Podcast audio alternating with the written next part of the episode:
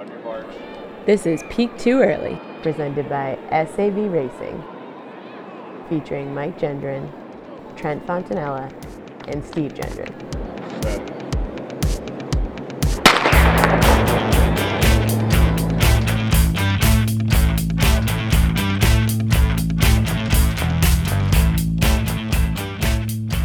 Hey everyone, and welcome back to the greatest running podcast in the world, Peak Too Early. I am one of your hosts, Steve Gendron, and I am joined by Mike Gendron, who is somewhere off the coast of Connecticut. Mike, how you doing? Steve, I don't want to start the podcast out on a sour note, but is it treadmill season? It is cold. I wanted to I wanted to get into that. I don't think cold I'm today. not I'm not ready to jump on that treadmill yet, but we're getting close. I ran on a treadmill today. Oh, you you It's cold. It's windy and cold.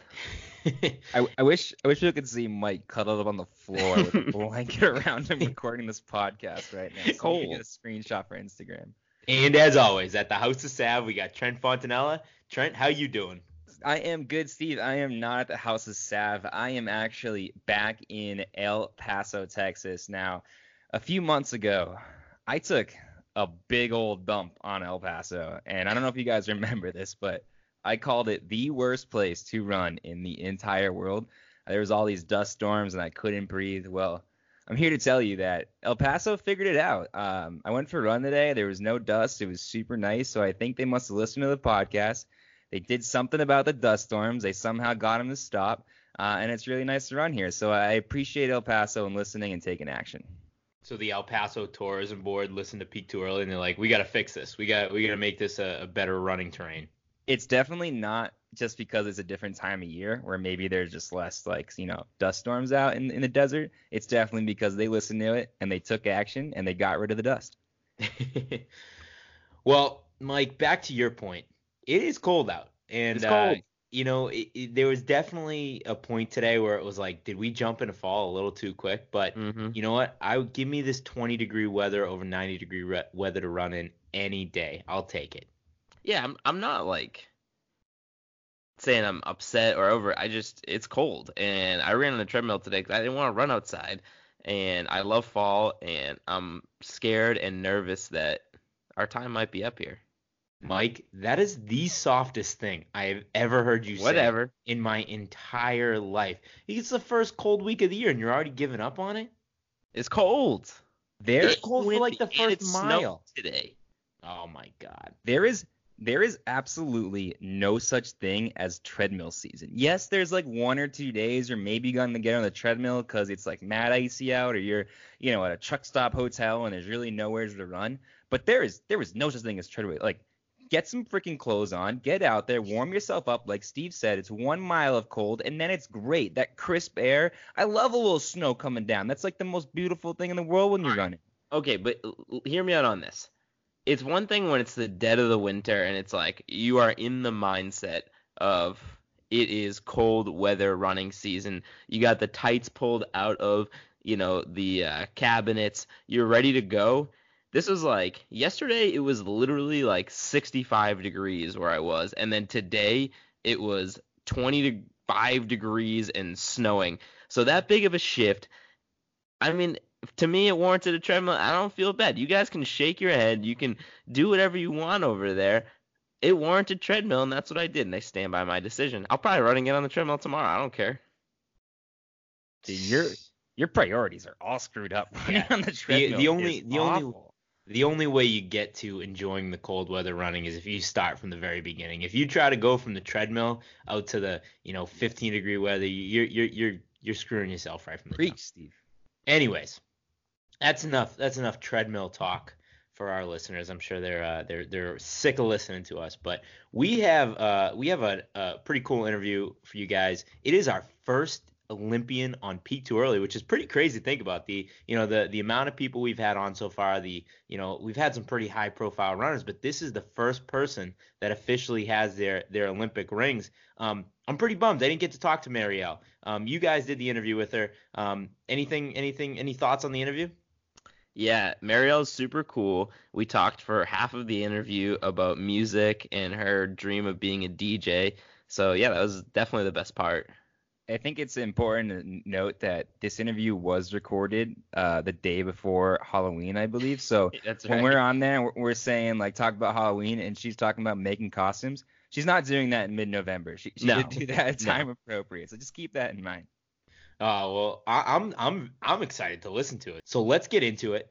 Our first Olympian on the podcast. She just came back from World Championships in Doha. Marielle Hall.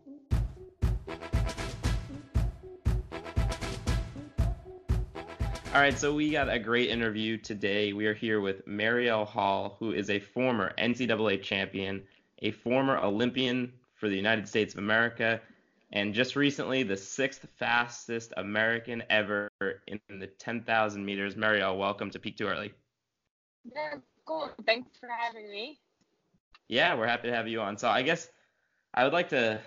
I was gonna start by talking about worlds, but uh, you just kind of shook up my uh, thought process here, and you just told us that you were uh, you you were with your teammate uh, Shelby, and you guys were making some uh, Halloween costumes for this upcoming weekend.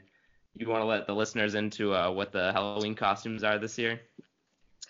Yeah, I'll only say it because I don't want to ruin their surprise, but I'm guessing no one will hear this before Halloween, so I'll That's reveal. right.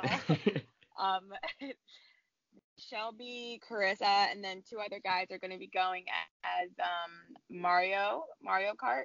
So Okay. there goes Peach, Mario, Luigi, and then Shelby is going to be Mario Chrome, I say.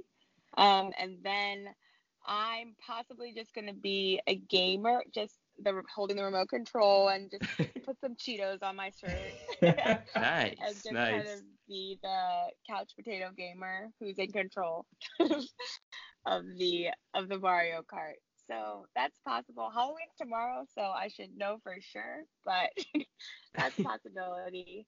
Um, but yeah, I'm not sure. I may have to come up with another Halloween costume in addition to that.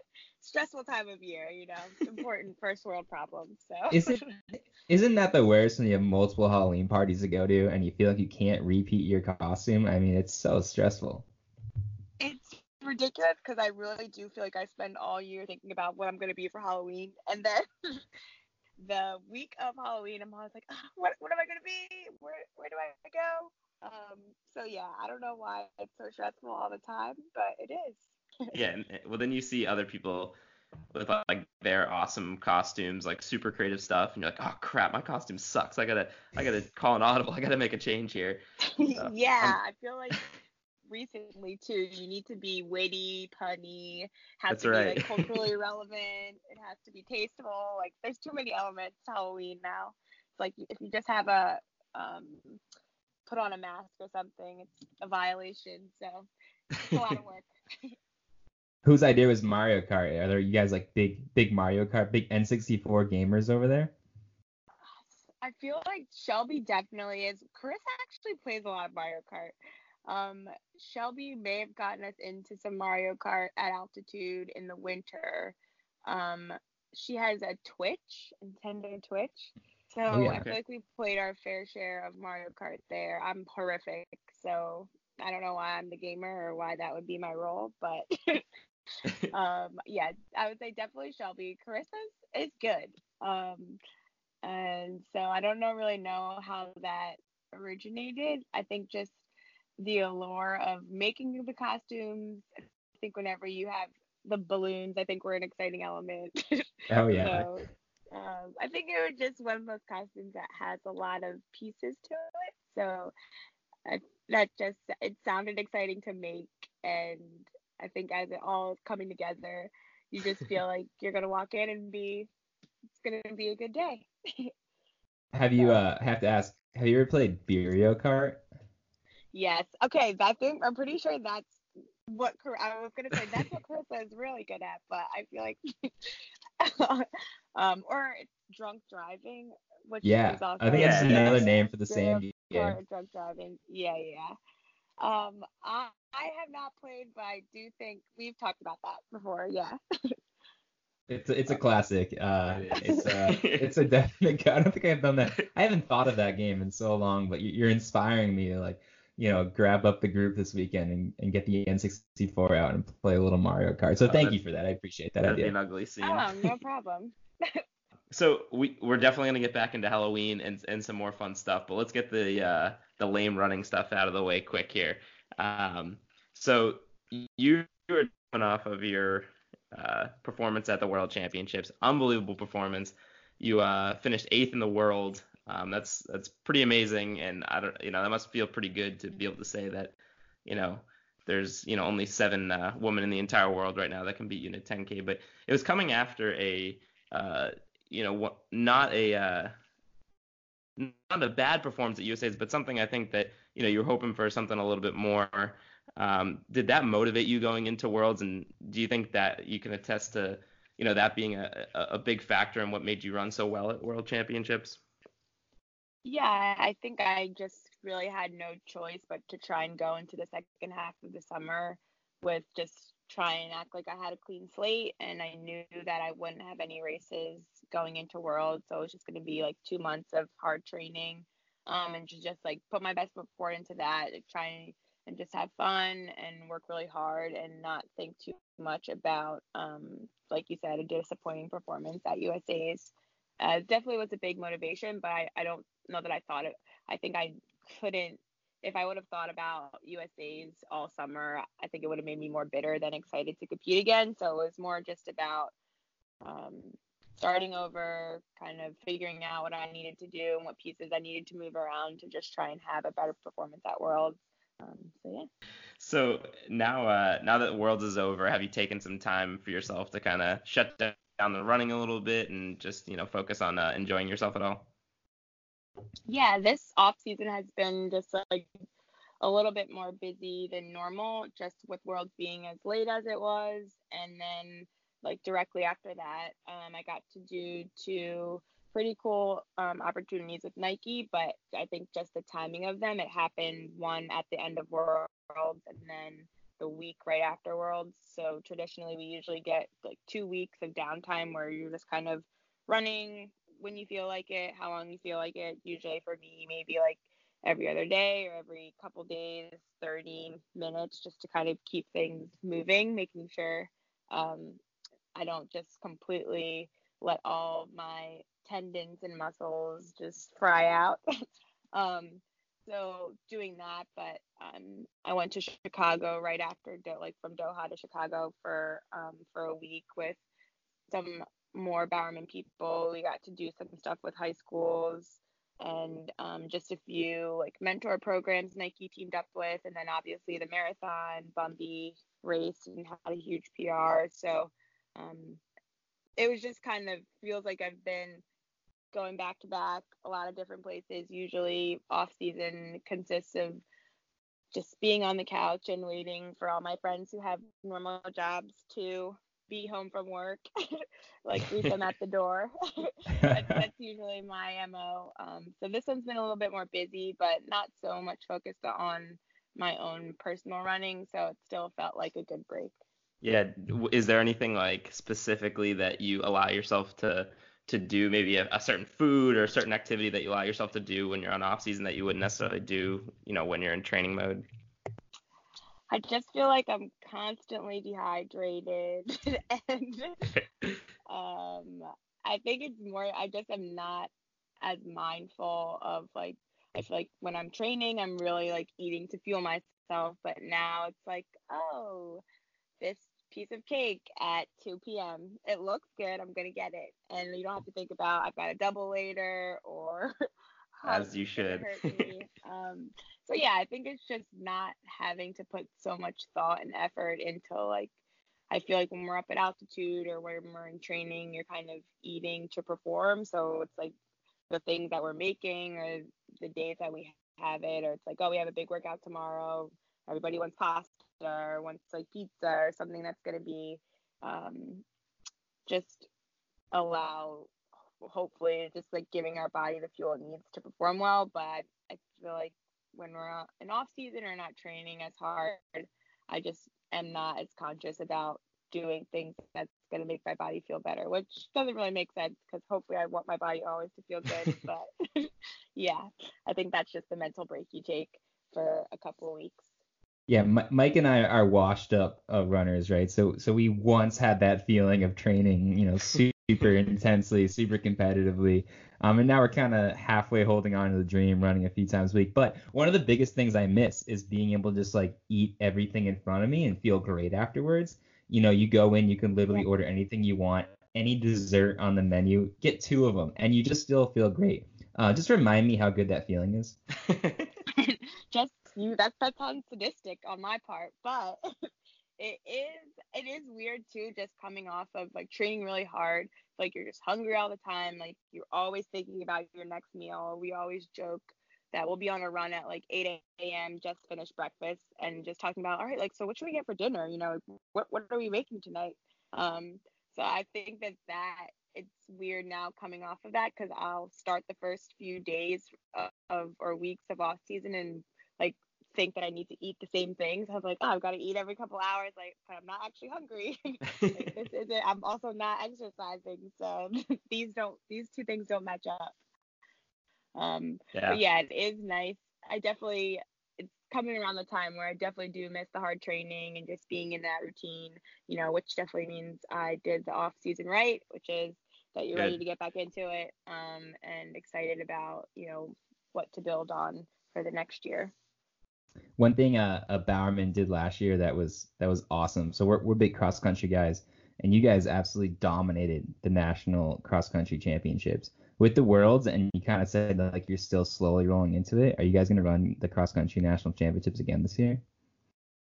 I I don't know. I was um I just was actually looking at some of the like our my agent sends out kind of the map of the year indoor cross country road races just kind of everything so it's nice to just visualize okay like this is what the year looks like and cross looks early this year because we go to altitude in january and then i think cross is in january not I february think so. Yeah. if I'm correct.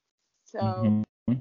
I don't think so, just from the way that I know the calendar, what the calendar year looks like. But I also wouldn't. Um, everything always changes, so I'm not 100% certain. But my guess would be would be no, just for the reason of where it lies on the calendar, not because we wouldn't want to be there or because I think like Courtney has done cross country every year um, since she's been professional. I know Emily always does it. Um, so it would have been it would be cool.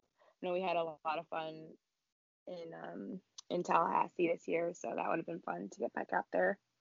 Man, you're breaking our hearts. We we love cross country. We think it's so badass when these like stud track runners just are like, you know, I'm gonna get I'm gonna get a cross country course in the mud and the snow, whatever it is, and they're just like, you know, slugging up hills. So um, we're disappointed. Uh, that's all I can say. You disappointed us. All right. Well, I hopefully I'll make it up in the end of the year for a good Okay. Olympic trials performance. That's that's That'll make up for it.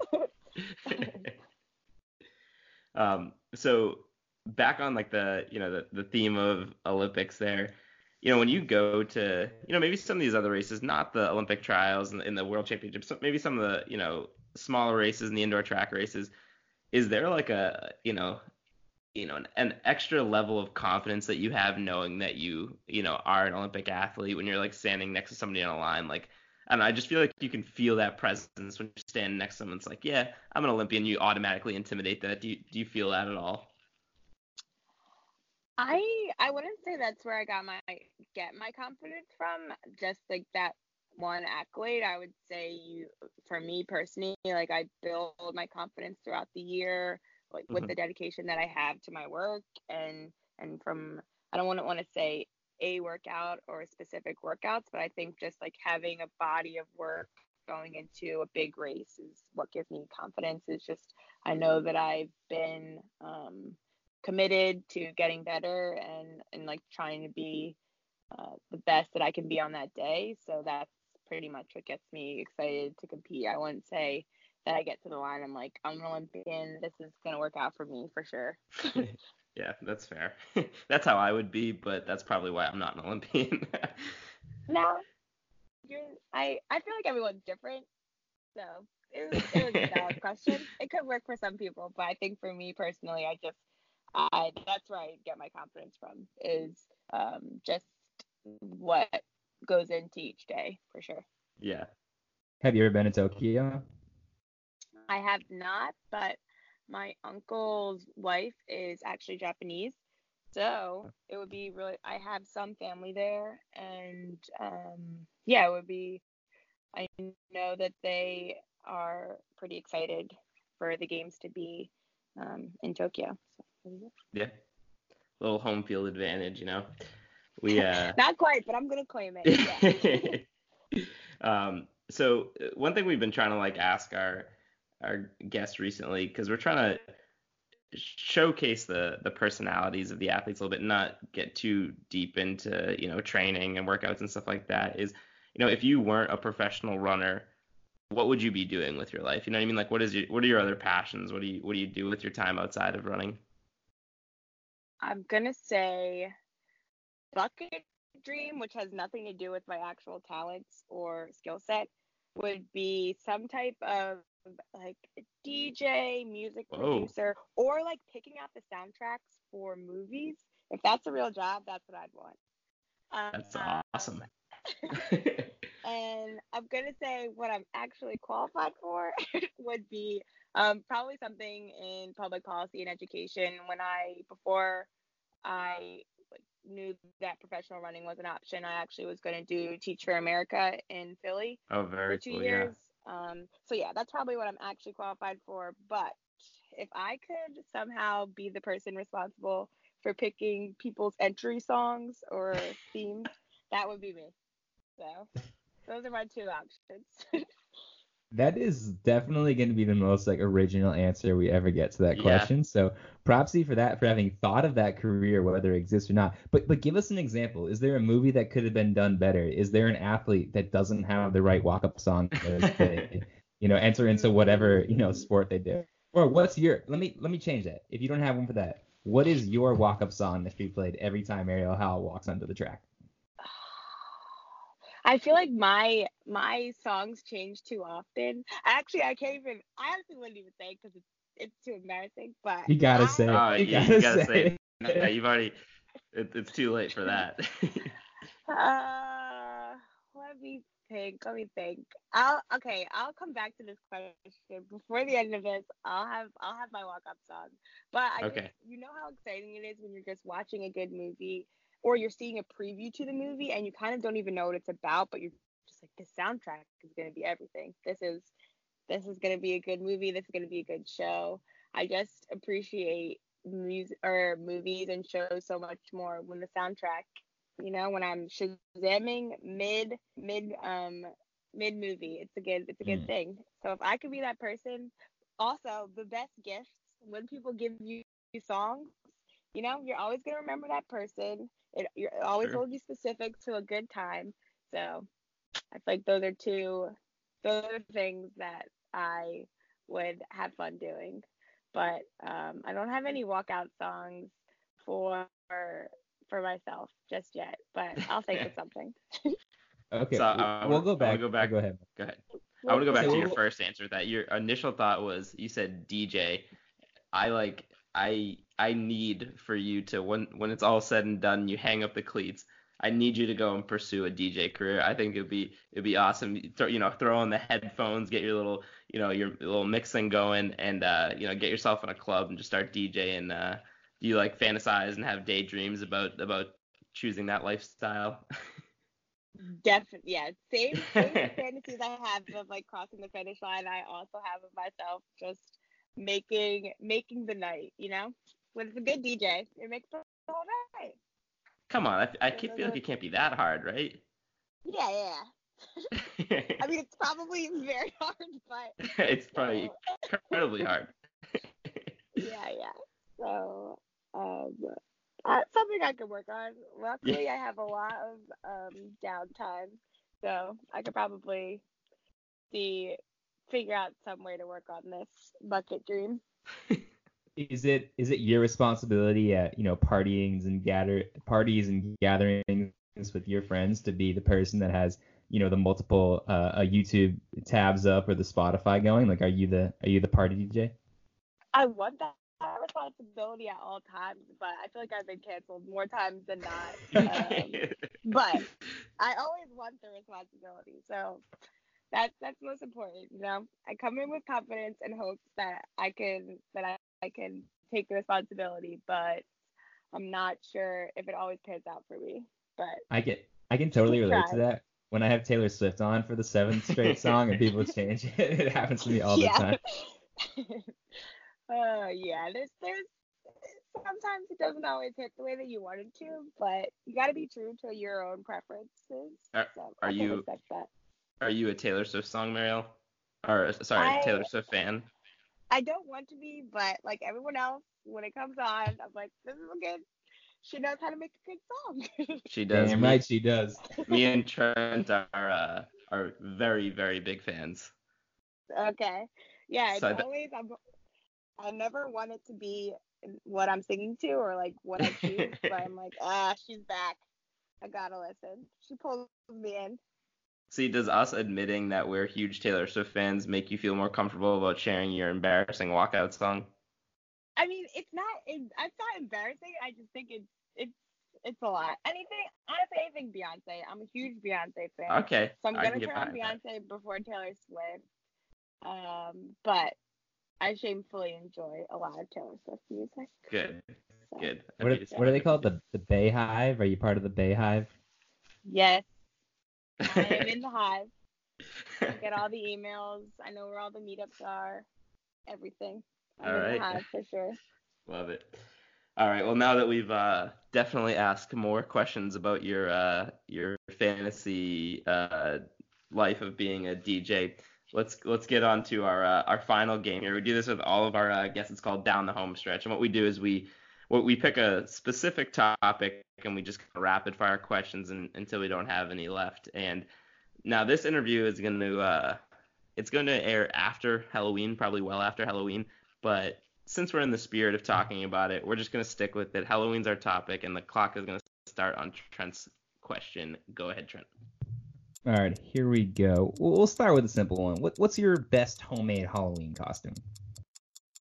I was just telling Shelby about this. I had a really big balloon phase in um I want to say yeah, it was definitely high school, so way too old for this. But I was a shower, I was a bunch of grapes. Like I just anything that I could possibly put balloons to my um to a shirt or any type of apparatus. I was really into that for a long time. So I was gonna, I was gonna say that that was my peak. You sound like a really cool high schooler.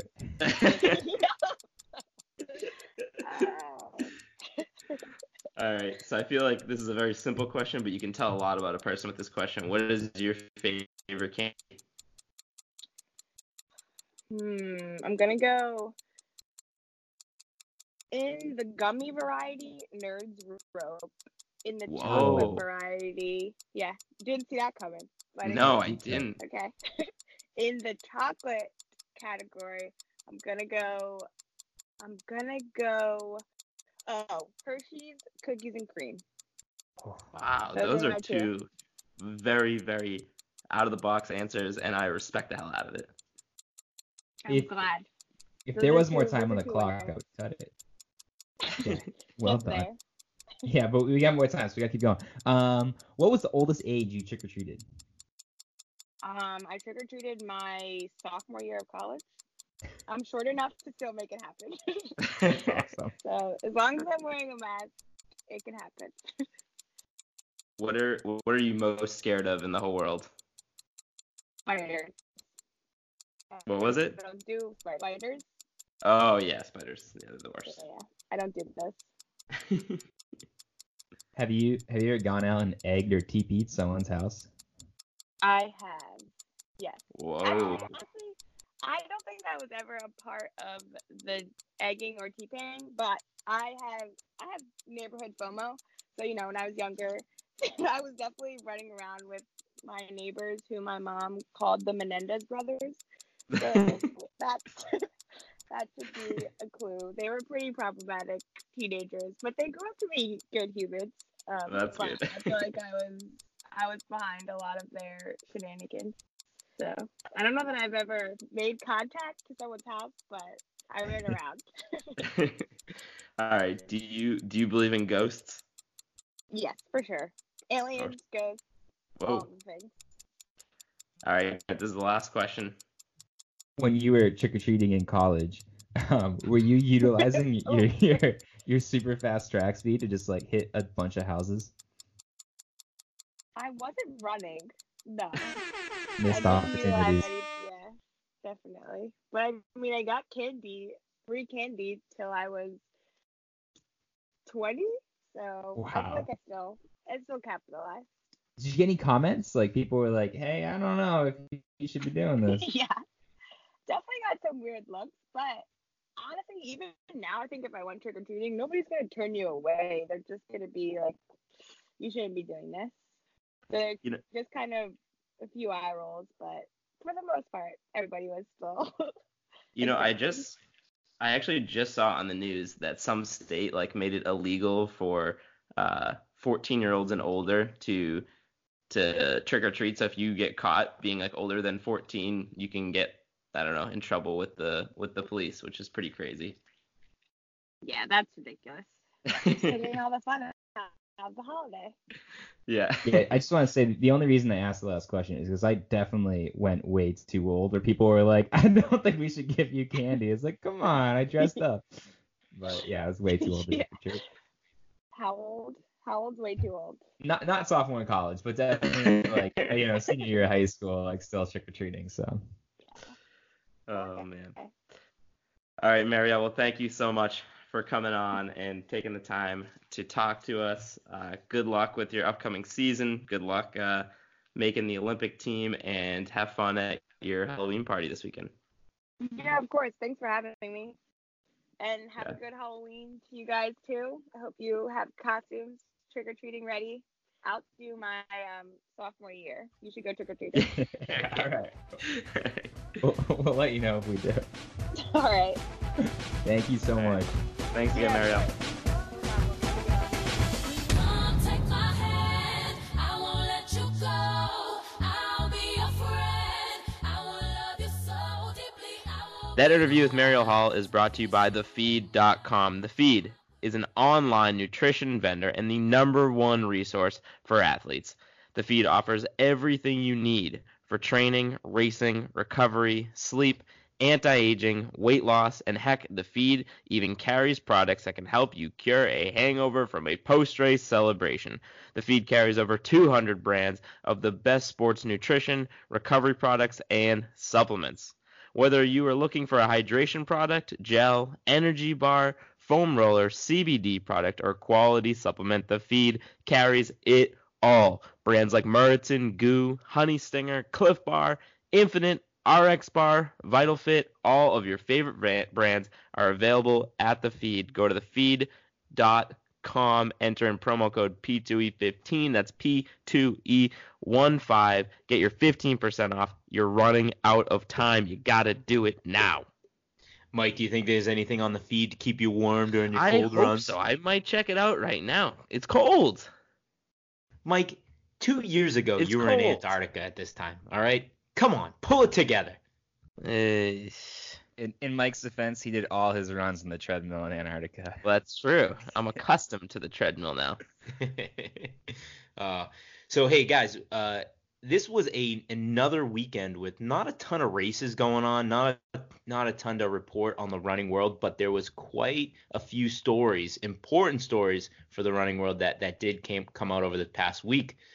The first of which, the Diamond League cutting some events. Now, for our OG listeners, this was kind of a big moment for the P2E podcast. So just quickly quickly go through the Diamond League cut. So this this past week it came out that they cut the 200, they cut the steeplechase, they cut the discus, and they cut the triple jump. Now we can get we're gonna get into some of these events and you know why they cut it. So they they they essentially cut one event from each group. They cut a, a sprint, they cut a distance event, they cut a jumping event, and they cut a throwing event. Um, so we're gonna get into some of these events, but one of the central tenets that the P2E podcast was built on was that the 200 meters stinks and it, It needs to go from the world of track and field.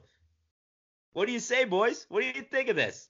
I think there's uh you know some higher powers out there in the track universe that have been uh, subscribing to the Peak Too Early podcast and have finally taken our advice on how to make this sport better.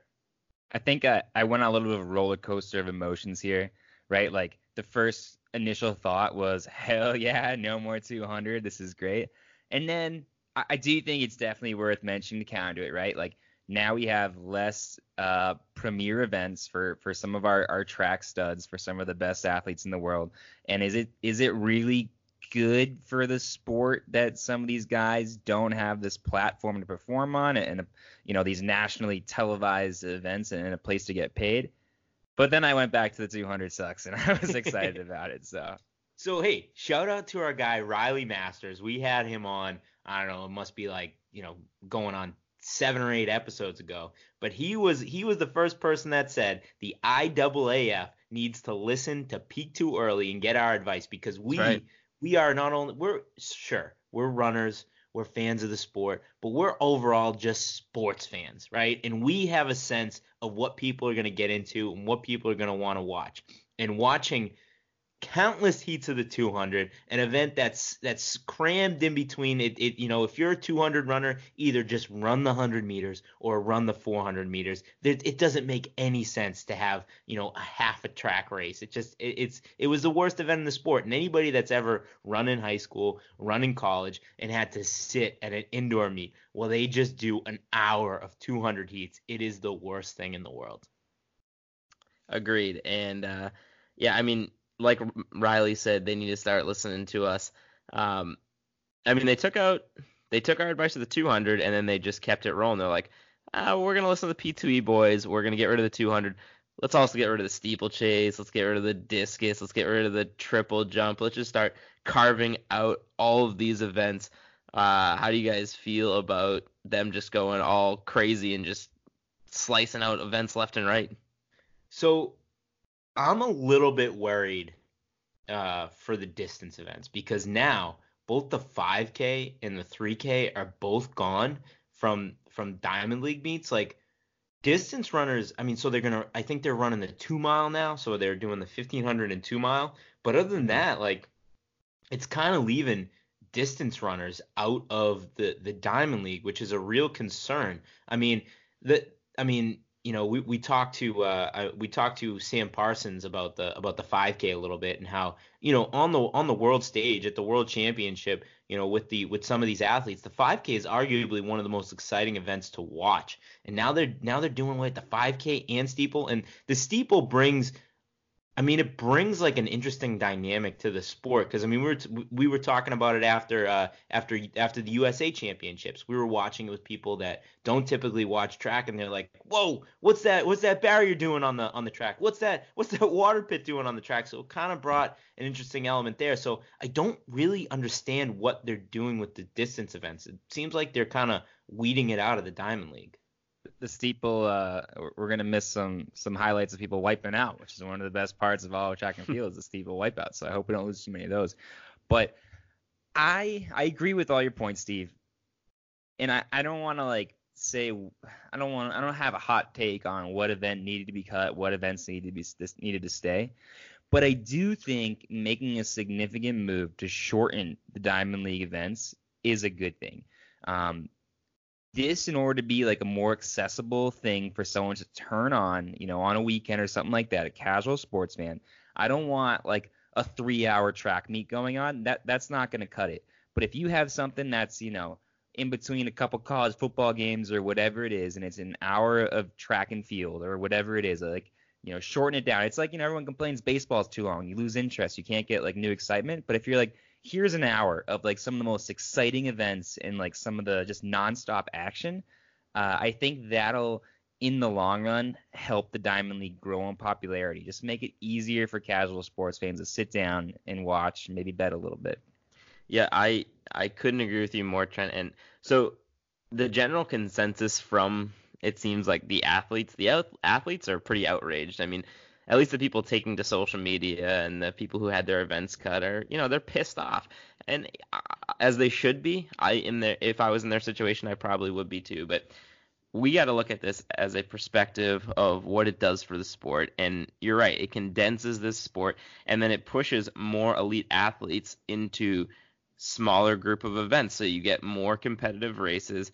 And look, I love the steeplechase, and I've got been on the record saying that I want to promote the steeplechase more. So it sounds like I'm contradicting myself, but what I like that the Diamond League did is they took one event from each event group, and at the end of the day, I mean the steeplechase is probably the least followed distance event out there. I mean, I love the steeplechase, but if you're gonna pluck one from each event, that that's probably the right choice. And I think they're doing the right thing. I think they need to condense it down. I think they need to get people more excited about these sports. And you know what? People are always going to be upset with every decision. This is a business decision. People are always going to be upset with it. So yeah, you're going to have 200 meter runners. You're going to have triple jumpers. You're going to have steeple jumpers pissed off. And you know, it is what it is. If we're going to promote trying to make this sport better and a more marketable sport, they're doing the things. They're at least trying things, right? There's there's so many parts of the sport that it's all traditional and they're not trying anything. At least the Diamond League is trying different things. And if this doesn't work, all right, we'll switch it up next year. We'll we'll do different things, but they're trying to make this sport more marketable and I love it. I I agree with everything you said, and you know I would be way more behind cutting the steeple if they didn't cut the 5K. So I get Yeah. everything you said. My my one last point I want to make on you know cutting the 5K and the, the steeple is that I think that the Diamond League, at least in the U.S., has to realize who their target market for these Mhm. events are, and I would argue that their target market, the people that they need to win over first, are distance runners. Yeah. Um, those are the people that are buying into the sport. They're making the sport a lifestyle. Those are the kids that you're going to appeal to. I just feel like they're, I mean, they're going to be there across all events, but I think you're more likely to get diehard loyal fans out of the distance groups rather than the other events. So that's so that's kind of like my one argument. If you're trying to do this to grow the sport, I'm all for it. I'm all for, you know, doing different stuff, mixing it up, making the meet shorter, um, but also recognize like who the fans that are going to grow the sport are. Yeah. You guys get Well, what I'm saying by that? I, I do, and just just to throw it out there, and I don't know all the logistics of it. I, I need to dig deeper into it, but they are still gonna run these four events at some Diamond League meets. Like they're not complete. I think Yeah. that it's kind of what they did with the 5K last year. Like they ran it at some meets, and um, but it's just not gonna be one of the primary events. So you'll still see these events. It's just not gonna be, I think, one of the championship events, which is, you know, people take the Diamond League serious. But I mean, the biggest concern that I have with them cutting the steeplechase, actually, probably my favorite part of them cutting the steeplechase, now I think about it, is now I can use that as an excuse to be like, yeah, I was gonna go pro in steeplechase this year, but they cut the they cut the steeple, so I, you know, I gotta look for other career paths now. If you were if you were tough enough to be a steeplechaser, Mike, you would be tough enough to run outside. So I don't think anyone is Oh. buying that take oh. whatsoever. I got my run in today, whether it was on the treadmill or it was outside or it was over steeples or it was in water pits. I got my run in today, Trentle. oh man. Okay. What about the triple jump? Now, listen, we've talked about the triple jump before. It's one of like the craziest, weirdest events to to watch, but to me, it makes no sense. I don't understand it at all. like I don't understand why it's an event in the first place. And this just could be an, you know, an ignorant distance runner saying this, but like I didn't even bat an eye at that. It's just like, yeah, that's the weirdest event in the sport. Got it. It makes no sense. The triple I- jump is more like a halftime entertainment at like a Celtics game than a sport. It's just like a weird feat of athleticism. So I actually love the triple jump, and that's coming from someone who doesn't watch enough about or know anything of it. I just think it is these guys look superhuman when they when they do what they're doing. And I I coached uh, high school track and field for one year, and I was the only coach. Uh, there's me and one throws coach, so I had to coach all the jumps. So I had to like try and teach myself how to coach triple jump. So I definitely got more of an appreciation for those events when, when I was trying to coach those. So uh, yeah, I mean it, it's again out of the jumps, it's the one that needs to go because it makes no sense. But I do have a deep appreciation for the triple jump. Well, the thing I love about the sport of track and field, it's just like, all right, if you throw this object further than that that object, you win. If you if you get to this finish line, if you run faster than this other person, then you win. If you jump further than this person, then you win. But then you just have this weird event where you got to do a hop, skip, and a jump. Like it, I don't know. It's That- just like right, It's, right. it's, it's so weird. Mike, Triple give us like the first lesson in triple jumping. Like what what's what's day one with the triple jump squad on the track team look like?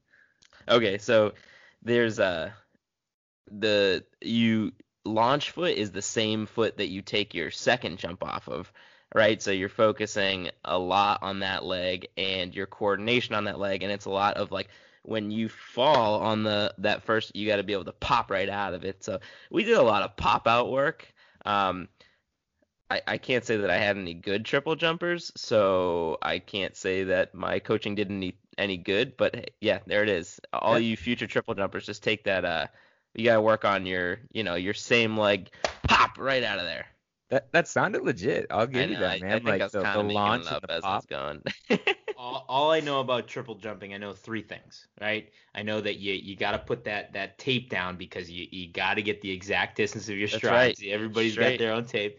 I know that you got to get the crowd into it. You got to get the clapping, right? You Mm. got to get everybody in Uh, sync with the clapping. yep, super yep. important, super important. And then the third most important part of the triple jump is you got to like spray the sand up as like in a in a really like unique way and just scream. So if it's if it was a good jump, good jump, you got to scream like in a happy way. If it was a if it was a bad jump, you got to scream and like punch the sand. That's all I know about the triple jump. Steve Gendron triple jump Yeah, it's a, aficionado. that's right. That's right. So so you know you know you should have brought me in as your triple. I should have taken them to the Steve Gendron School of Triple Jump. That's right. That's right. Discus.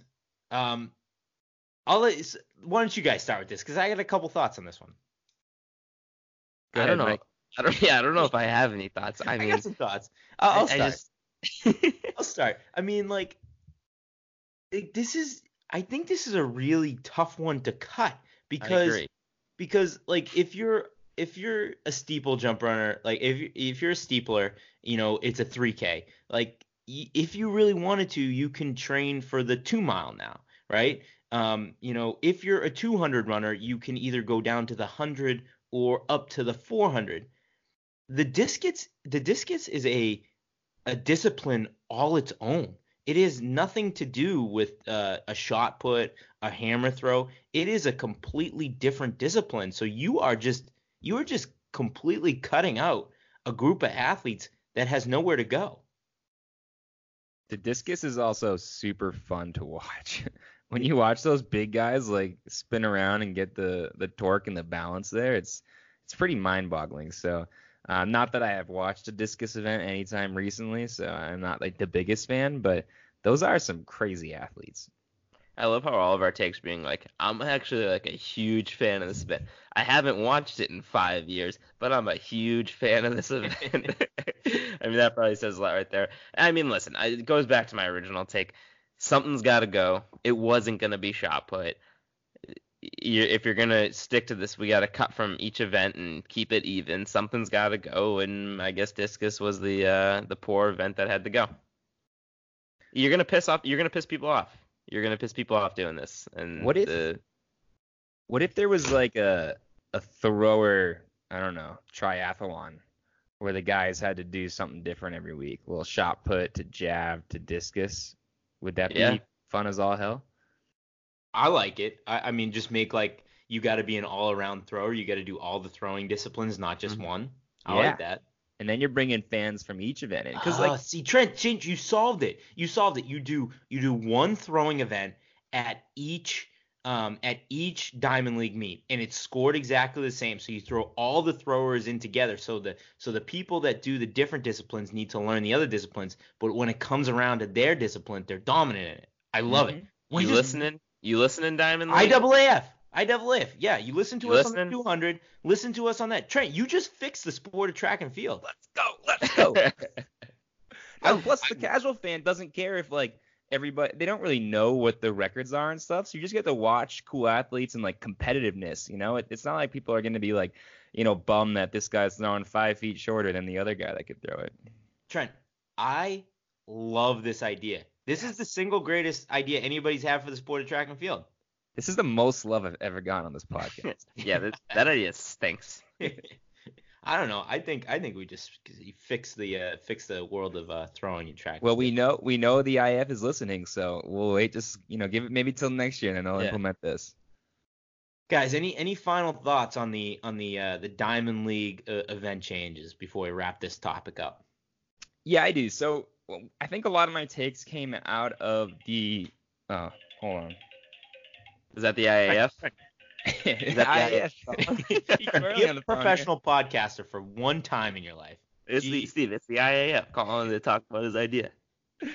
Um, all right. So so my take, or hold on, let me think of what I'm gonna say. Oh, so most of my takes were really about uh, you know, how to build excitement, how to build like discussion, the social clout of the Diamond League and track and field in general. I, I do want to say like there is a chance, and I don't know like the economics behind what's going on right now. What I really hope and don't, you know, just really hope is not true is that the Diamond League is, you know, super struggling or something, and now they're kind of getting desperate on ways to keep this event going and, and keep the, you know, things funded. So, you know, we were saying we're excited about this and we love the shortened things, but I think it'd be remiss not to be like, oh snap, I really hope they're not like, you know, making desperate moves, and, and this is a sign of more things to come. So, um, just uh, just want to keep that out in mind. And all my takes are based on like social discussion, and I have no idea where the economics are because it could be really bad. My final take is that we should create a track and field league and only include these four events. So all the pissed off, disgruntled athletes will come and compete at our league. what would we call it? Um, I don't know. We got we got to workshop that. We got to be like What's the, the opposite of a it'll, diamond? it'll be like the island of misfit track athletes league, or yeah, the the the gemstone the, the Rhinestone Gemstone League. Yeah, the Rhinestone League. All right, there it is. Uh, let's do it. I love it. I love it. So, uh, so moving on from one of the central tenets of what you know the foundation of Peak Too Early was built on, and getting rid of the 200, we're gonna move to a different direction. You know, we were built. Uh, we made this podcast um, with the idea of making the sport of track and field, distance running, fun. We wanted to enjoy it. We wanted to build the fan base, and there's been so much neg. I mean, over the past couple months, there's been so many great things that have happened in the sport, but there's been a lot of negativity around the sport. Um, and Mary Cain uh, came out and said some things against Alberto Salazar this week and the the uh, Nike Oregon project. And we hate the fact that we have to kind of keep going back in this talk about this, but we feel like we need to. When I first arrived, an all male Nike staff became convinced that in order for me to get better, I had to become thinner and thinner and thinner. This Nike team was the top running program in the country. And yet we had no certified sports psychologist, there was no certified nutritionist. It was really just a bunch of people who were Alberto's friends. So when I went to anybody for help, they would always just tell me the same thing, and that was to listen to Alberto. Alberto was constantly trying to get me to lose weight. He created an arbitrary number of 114 pounds, and he would usually weigh me in front of my teammates and publicly shame me if I wasn't hitting weight. He wanted to give me birth control pills and diuretics to lose weight, the latter of which isn't allowed in track and field. I ran terrible during this time, but reached a point where I was on the starting line and I'd lost the race before I started because in my head, all I was thinking of was not the time I was trying to hit, but the number on the scale I saw earlier that day.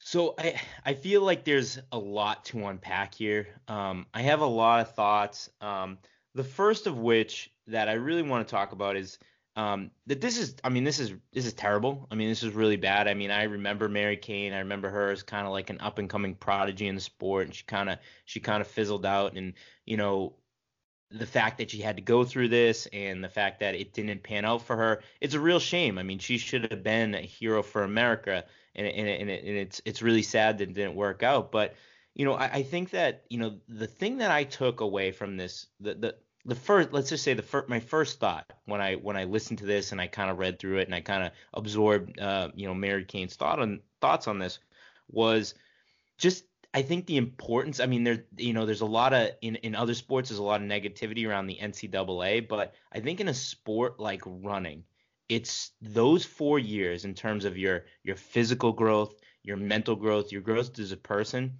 I mean, are really important. I know for for myself, I mean, obviously I wasn't a young high school prodigy, you know, one of the best in the world, but I learned so much from my time in the NCAA and kind of growing up with my with my college team that, you know, I think that this is a a cautionary tale for a, a star athlete to even though it's it's encouraging to kind of go get that professional career, maybe start making a little bit of money, but to you know, go through the NCAA, go through your time as college to like really grow as a person. I mean, for me, that was my first takeaway from it. What do you guys think?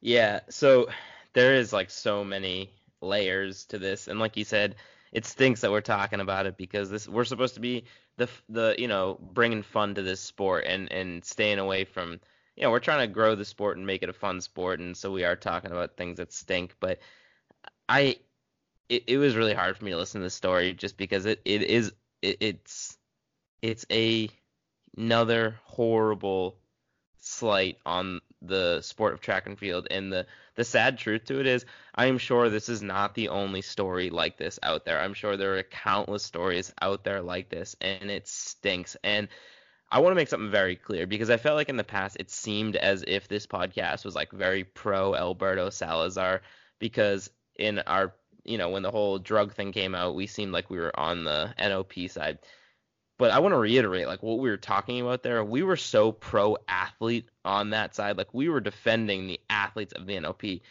I stand by what I said on that podcast. I don't like Alberto Salazar and I do think he is you know full of himself and a win at all costs kind of guy and I I believe that he probably whether he knew he was doing it or not was pushing Mary Cain to to limits he shouldn't have been as a 17 year old 18 year old girl and was probably making her feel like she needed to be a certain weight like she needed to fit a certain mold and that is incredibly damaging on a 17 18 year old girl and again i'm sure that story is not felt alone by mary cain and alone by alberto salazar.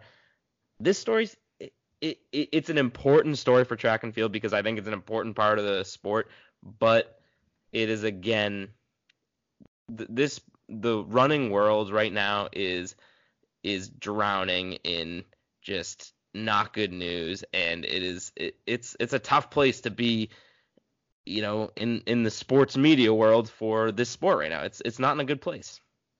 Yeah, I, I, uh, I, I totally agree. My hottest take is that this stuff sucks. That like this is the story that's dominating. But it, you know, if this was going on, I'm glad that it, you know, came to light.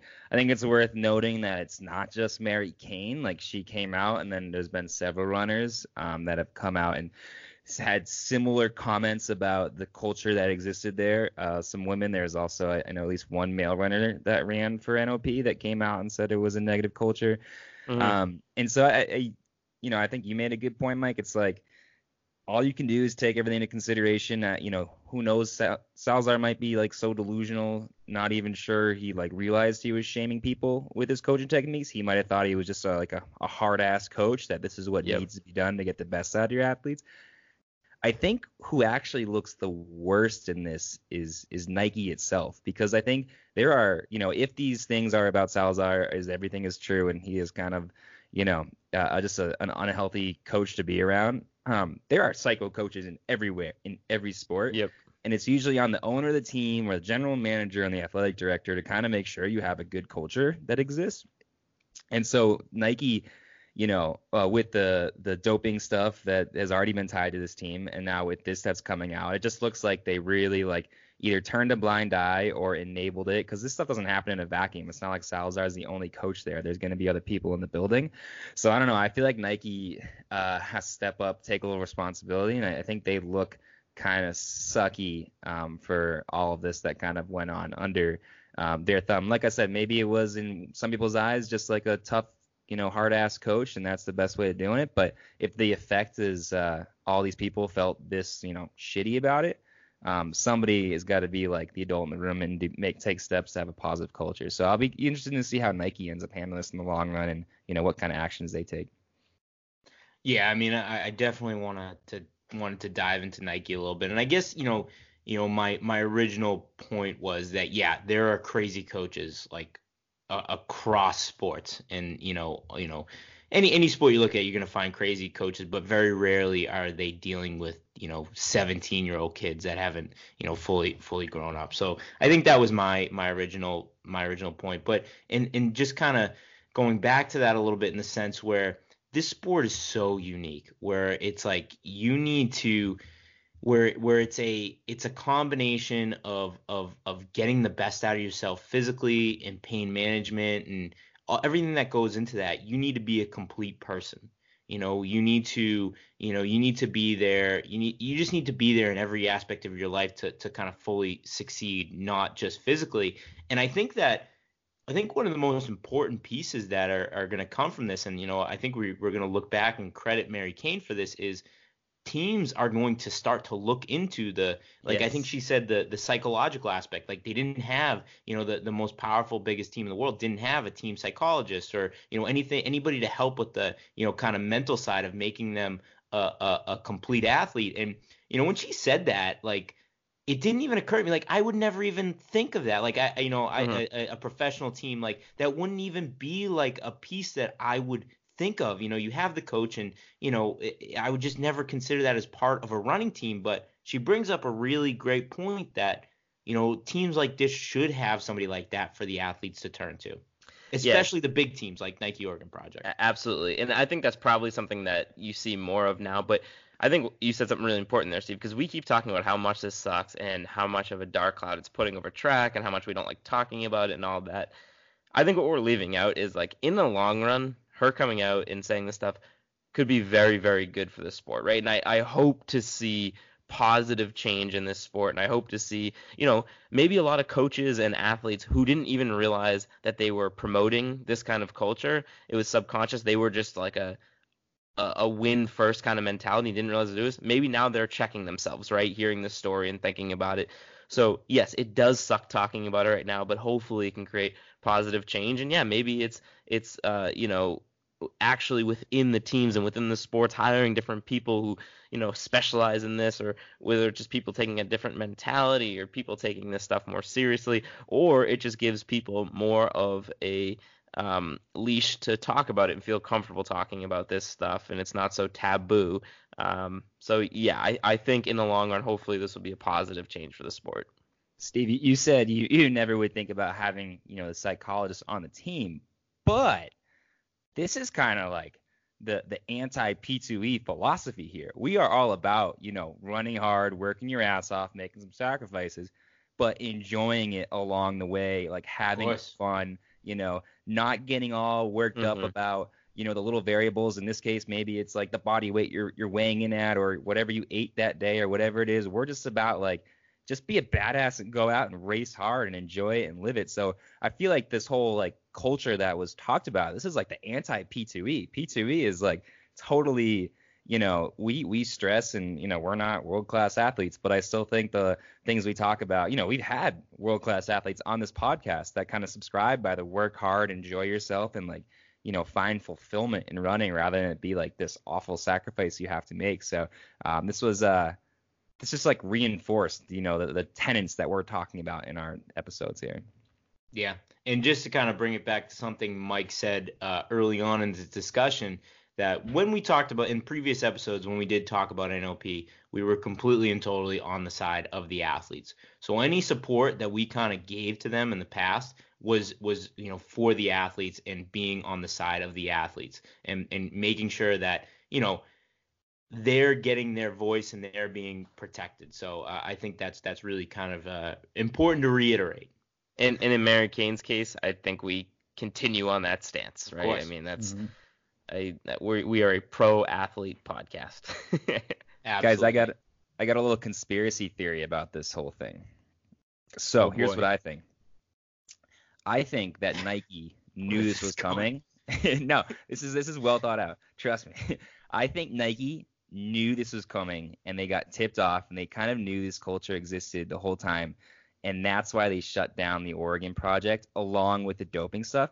I always thought it was a little funny how quick they were to pull the trigger on cutting the Oregon project because it was only Salazar that got in trouble, right? Like none of the athletes had actually been, you know, caught for it. It's like, why can't you bring in a, a new coach or something like that? It seemed like they were a little too excited to end it, and I think they knew there was a lot of sketchy stuff and there was a lot of negative stuff going on. They had some insider tips like, "Yo, New York Times is working on a big story. It's gonna be awful," and they try to get ahead of it. But that's another reason why I'm kind of anti Nike in this. I bet I bet they knew all this stuff was coming out. What do you guys think? Not a horrible take. And it's Interesting. It is interesting because even Mary Cain, like at the end of her thing in the New York Times video, says something along the lines of like, and I can already see what's gonna happen here. You know, Nike is gonna set up probably a different team under the same coaches, just not Alberto Salazar, but all of his other coaches, and things they're intending on things just going back to normal. Um, and that's I don't think you what- can. I don't Yeah, think you right. can now. You definitely can. Well, I mean- after this, absolutely. I mean, not. I, I believe that they're going to set up a new team, and I'm I'm excited to see that new team. But you absolutely can't just rebrand just rebrand it with a different name Definitely and go in the same direction. You can't. I mean, Nike needs to fundamentally do something different here. They need to make a stance. They need to do. I, I I don't know what the answer is, but they need to do something. I mean, they need to have some kind of answer to this. And and the answer can't just be Alberto Salazar denying the charges, which he did, right? I mean, he came out publicly and denied these things and yada yada. That can't be Nike's only stance on this. There needs to be like a, a complete and, and utter vocal stance on this. So Their their answer was shutting down the team. That was the response to The- this, the not pre- the the- doping stuff. That is Yeah. what I believe. I saw a tweet the other day that said, "So you mean the team that was giving their athletes uniforms with black skulls on it was the bad guys?" I got I got It's kick a good point. It's a good point. All right.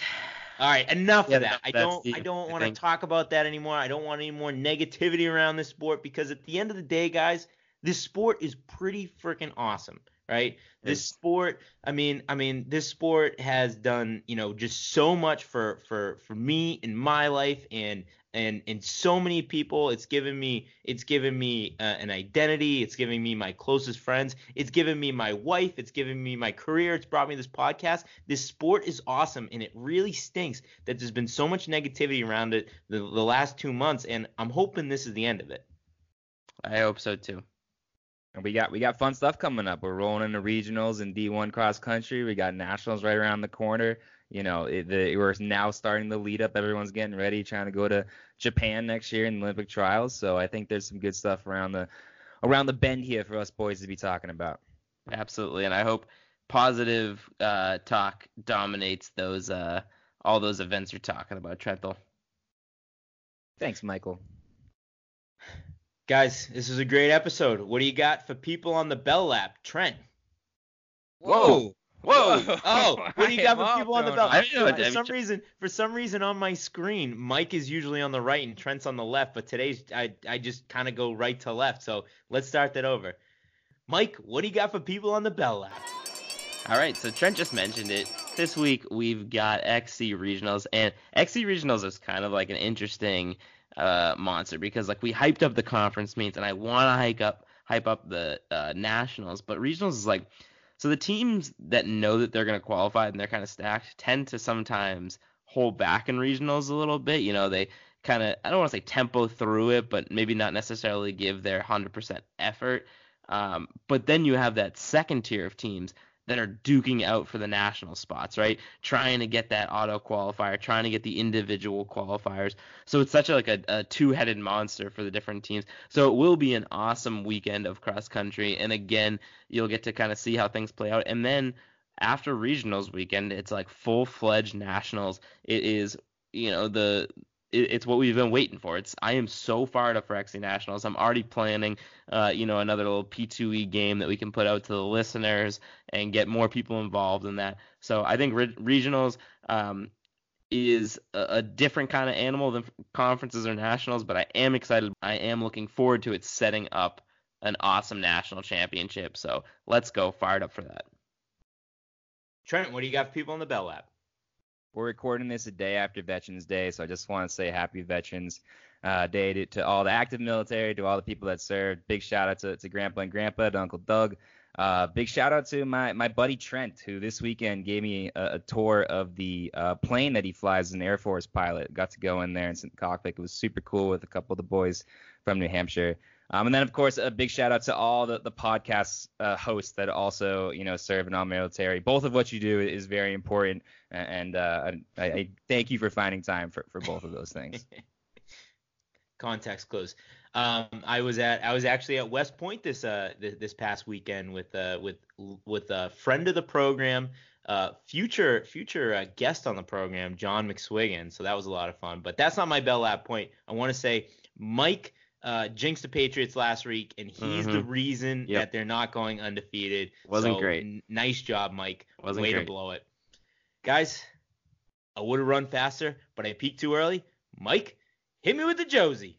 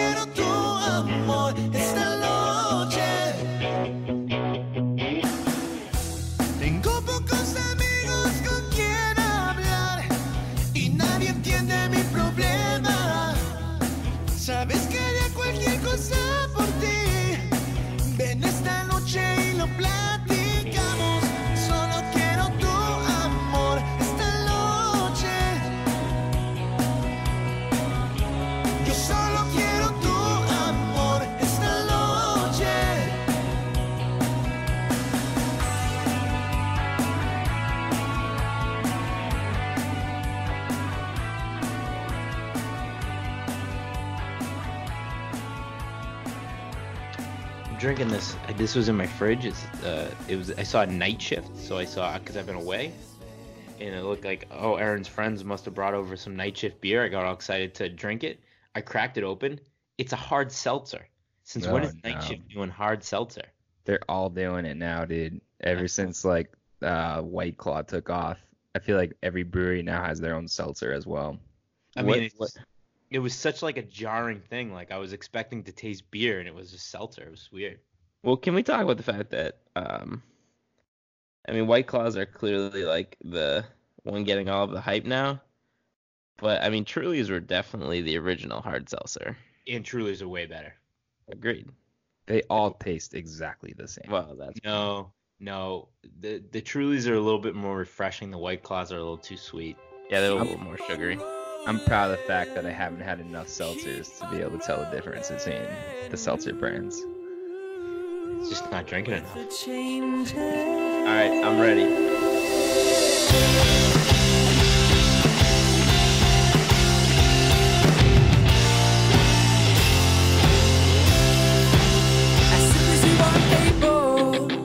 woman, I am willing to take the break that we are on the brink of. My cup is on the table. I love is.